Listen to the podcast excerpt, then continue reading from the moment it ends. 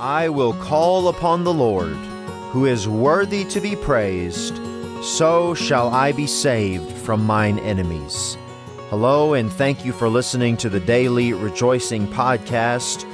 We've been going through the book of Psalms, and two days ago we started Psalm 18. We took an overview of the chapter at how David is just praising God in these 50 verses.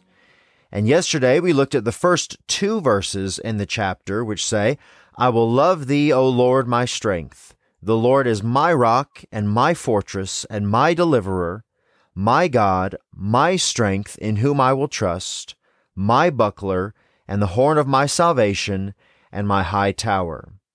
And we saw that praise really comes from making God your own, from experiencing God for who he is and what he really does. The closer you get to God, the more you'll praise God. And when you prove God in experience, your praise gets more real. Verse number three is the verse that I read to begin this episode. I will call upon the Lord who is worthy to be praised. So shall I be saved from mine enemies. This is a determined declaration by David. He had proved God. He said, I will call upon the Lord, who is worthy to be praised. Boy, that's true. It's all true, but God is worthy to be praised. So shall I be saved from mine enemies. This declaration came from looking back on his life when he had proven this is true. He had learned through experience that he could depend upon God. And then he says, Let me tell you about it. Verse number four and five The sorrows of death compassed me, and the floods of ungodly men made me afraid.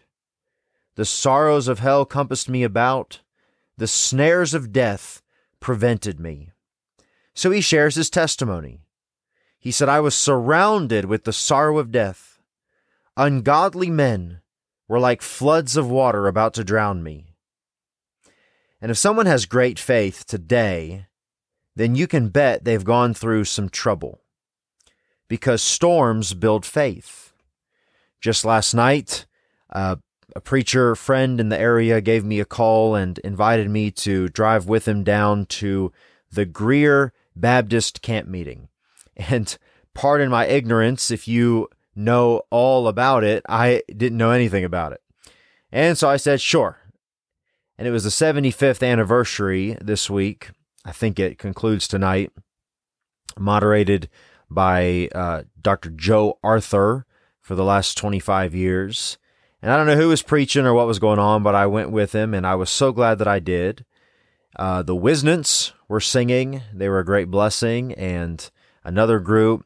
And then C.T. Townsend preached, did a great job.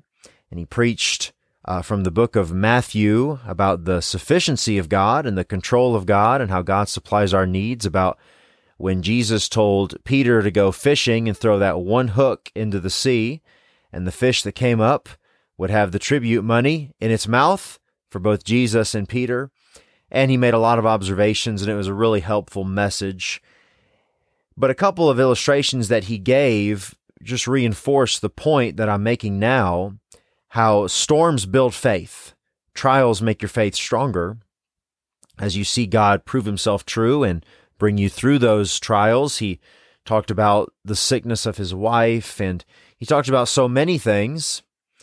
And today, I would say that that man has, has great faith.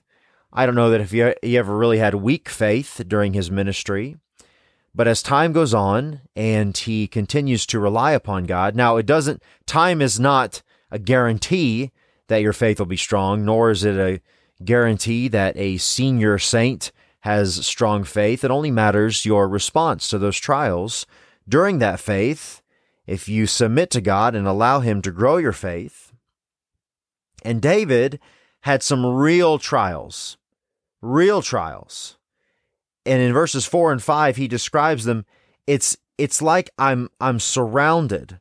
Uh, it's like uh, it's like I'm going to drown in these ungodly men. The sorrows of hell surrounded me, the snares of death. And in his storms of distress, this is what he did in verse 6. In my distress I called upon the Lord and cried unto my God.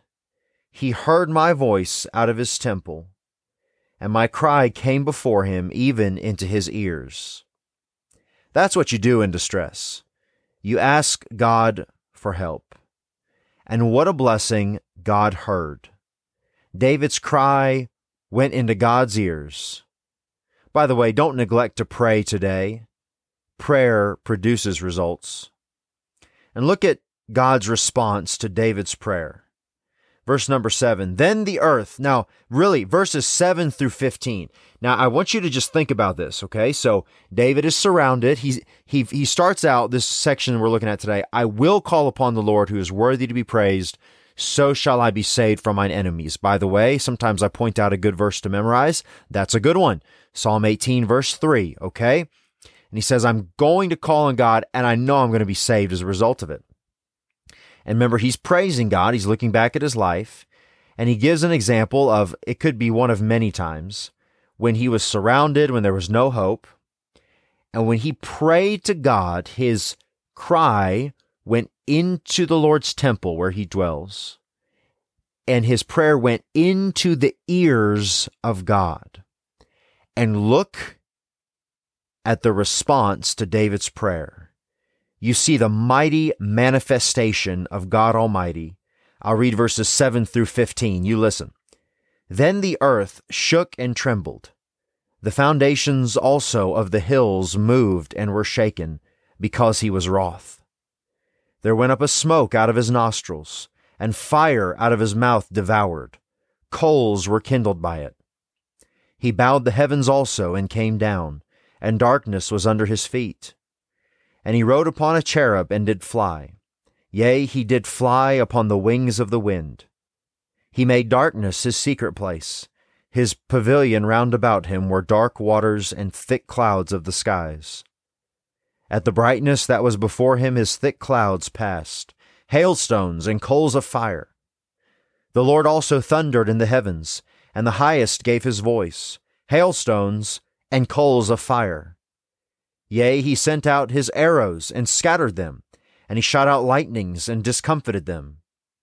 Then the channels of water were seen, and the foundations of the world were discovered at thy rebuke, O Lord, at the blast of the breath of thy nostrils. And at the cry of one of his own in distress, God arose in wrath. We see that he sent out arrows, lightnings, and shook the earth to its very foundation. Now, this is the true God. When you read this, you don't get a picture of a little statue God or a pocket Jesus.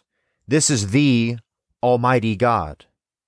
And when you pray, it is this God in His temple whose ears are hearing your requests. Continuing on in the chapter, verse number 16, He sent from above he took me. He drew me out of many waters. He delivered me from my strong enemy and from them which hated me, for they were too strong for me. They prevented me in the day of my calamity, but the Lord was my stay. He brought me forth also into a large place. He delivered me because he delighted in me. Verse 19, that's another good one to memorize. Why did God do this for you, David? Why did he literally move heaven and earth to come to your aid when you prayed? And David answers that in verse 19 He delivered me because he delighted in me. When you delight in something, that thing brings you great pleasure, makes you very happy. This verse is saying that David brought God great pleasure. And how could a person bring God great pleasure? That makes about as much sense as God loving you and me. We are unlovable sinners. You who have children, you who have a spouse, you who have a best friend. You might say, This person knows everything about me. Well, they might. But if they really knew every wayward thought you ever had in life, every little thing that you ever did, ever, ever, would they really love you as much? Now, it's possible. Love is only a choice, it's not based upon the other person, but you'd sure make it tough on them.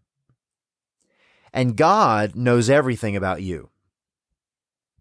But the grace of God makes it possible for everyone to become his child if they receive the gift of eternal life through Jesus Christ. And David was a sinner. He knew himself better than anyone else besides God. And he knew that if justice were done, he would have died a long time ago. But he also knew that God moved when he prayed and preserved him and cast down his enemies. Why? Because he delighted in me. Why did God send his son Jesus to die for my sins? Why did he give me a family, health, opportunities, abilities? Certainly not because of anything I've ever done for it. I'm rotten. But it was all by grace. Why did God bring me through?